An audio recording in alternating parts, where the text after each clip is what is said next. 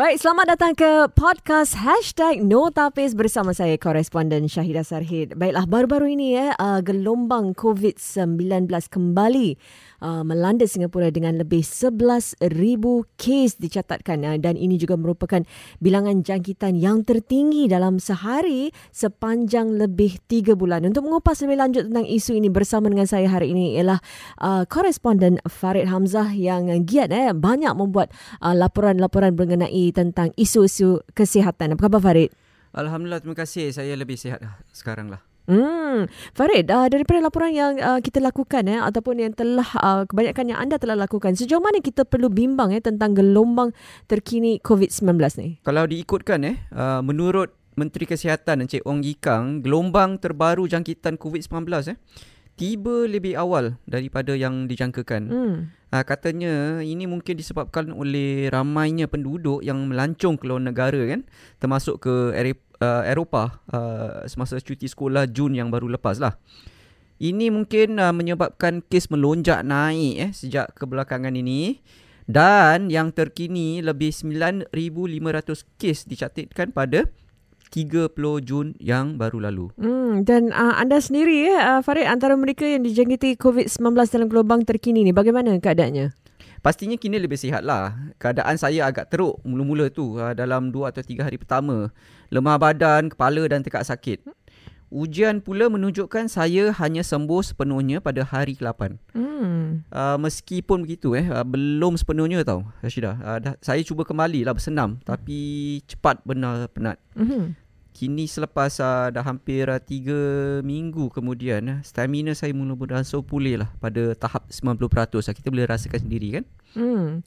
Ya tu eh sebab uh, saya sendiri uh, uh, dijangkiti COVID tapi pada gelombang yang uh, awalnya memang saya rasa uh, ini merupakan antara uh, apa tu kesan sampingan yang ramai eh uh, lalui di mana uh, selepas walaupun mereka telah uh, didapati uh, negatif tetapi selepas tu beberapa minggu selepas tu mereka dapat masih rasakan keletihannya eh. Betul keletihannya ada pula yang masih batuk-batuk sedikit kan tekak rasa macam Uh, tak sedap lah rasa kan hmm. masih masih batuk lagi. Tentu tentang subsidi pula. Subsidi bagi COVID-19 ni juga akan ditiadakan mulai 1 Julai ni. Uh, mungkin kalau Farid boleh terangkan sedikit tentang ni. Ya um, betul eh. Uh, mulai 1 Julai ni eh sedang Singapura kembali kepada keadaan normal uh, secara bertahap dan uh, penduduk mula belajar hidup dengan uh, COVID-19 maka uh, skim kewangan rawatan yang berkaitan coronavirus akan uh, dikemas kini atau update lah update okay. eh. jika anda uh, sedar eh sebagai sebahagian daripada uh, respons pandemik pemerintah rawatan COVID-19 yang sebelum ini mengenakan yuran yang amat rendah atau percuma langsung eh tapi mulai 1 Julai bayaran bagi sesetengah jagaan COVID-19 akan meningkat.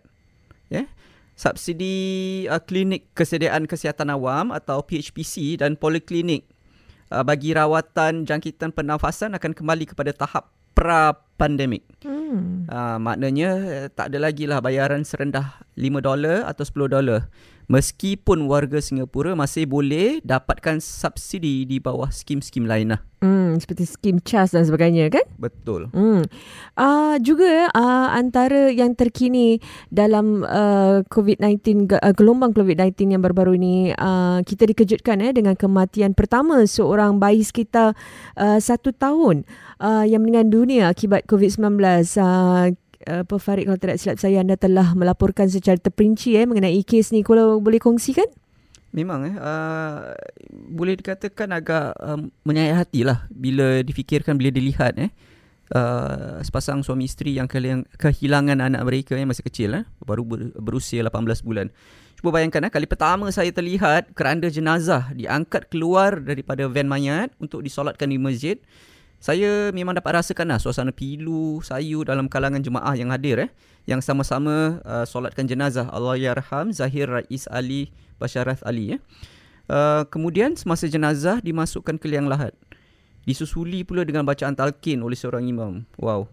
Dan kemudian pacai ditabur atas kuburan Allah Yarham.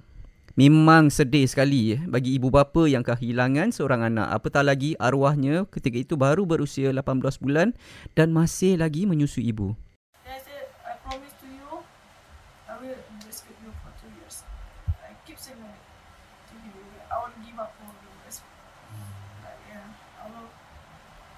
Yang buat saya terfikir juga ialah padahal eh arwahnya dalam keadaan ba- agak baik tau pada siang hari eh mengikut apa yang dikatakan uh, ibunya jugalah eh selepas uh, dia disahkan mengidap COVID-19 bersama ibunya. Uh, sebelum arwahnya dihantar ke hospital eh pada sebelah malam. Dan uh, seminggu kemudian akibat daripada COVID itu juga ia meragut nyawa uh, nyawa si kecil ni lah. Terus, dia still okay, everything still okay. He, after go down, he can play with me at the room. I give a lot of time, we play balls, everything. Then he, sometimes he got fever again, I give water, I give medicine again. everything Ah, ya lah. Tak, 9.30, ah, dia badan dia mulai ah, panas. Ah, then, saya kasih apa, sponge dia lah, biar dia cool down kan. Terus macam dia dah tak okay, macam panas dia cepat, naik, sangat cepat.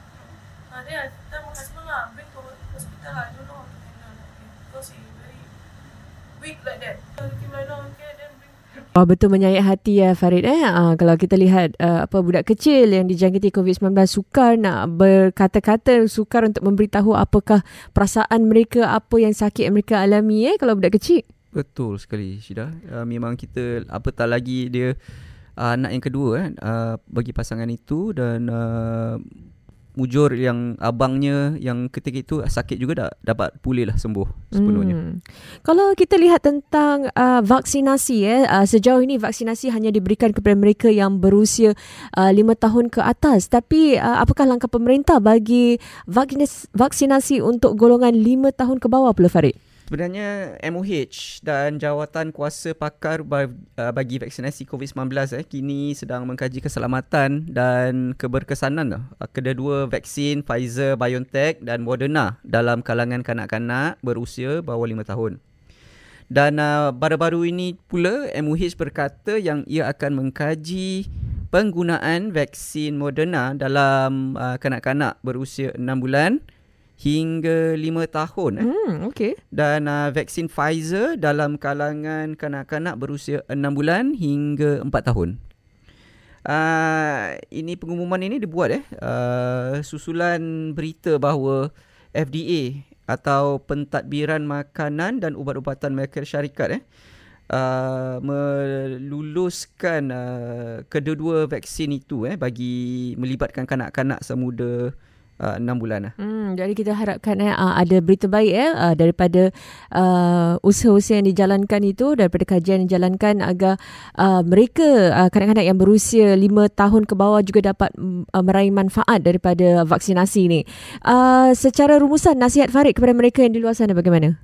Senang kata eh seperti yang di diingatkan oleh uh, ramai juga lah termasuk uh, menteri kesihatan kita juga bahawa kita perlu terus berwaspada lah dengan sekitaran eh. Uh, sentiasa pakai pelitup cuci tangan dengan bersih dan Mm. cuba sedaya upaya lah elakkan tempat yang sesak lah uh, COVID-19 masih lagi tau eh. Masih lagi berleluasa. Jadi kita perlu terus berhati-hatilah ya Betul. Dan bagi mereka yang belum dapatkan suntikan penggalak, perlu dapatkan suntikan penggalak. Betul, itu yang uh, dinasihatkan lah agar terus mendapatkan suntikan uh, penggalak bagi terutamanya bagi mereka yang warga senja lah.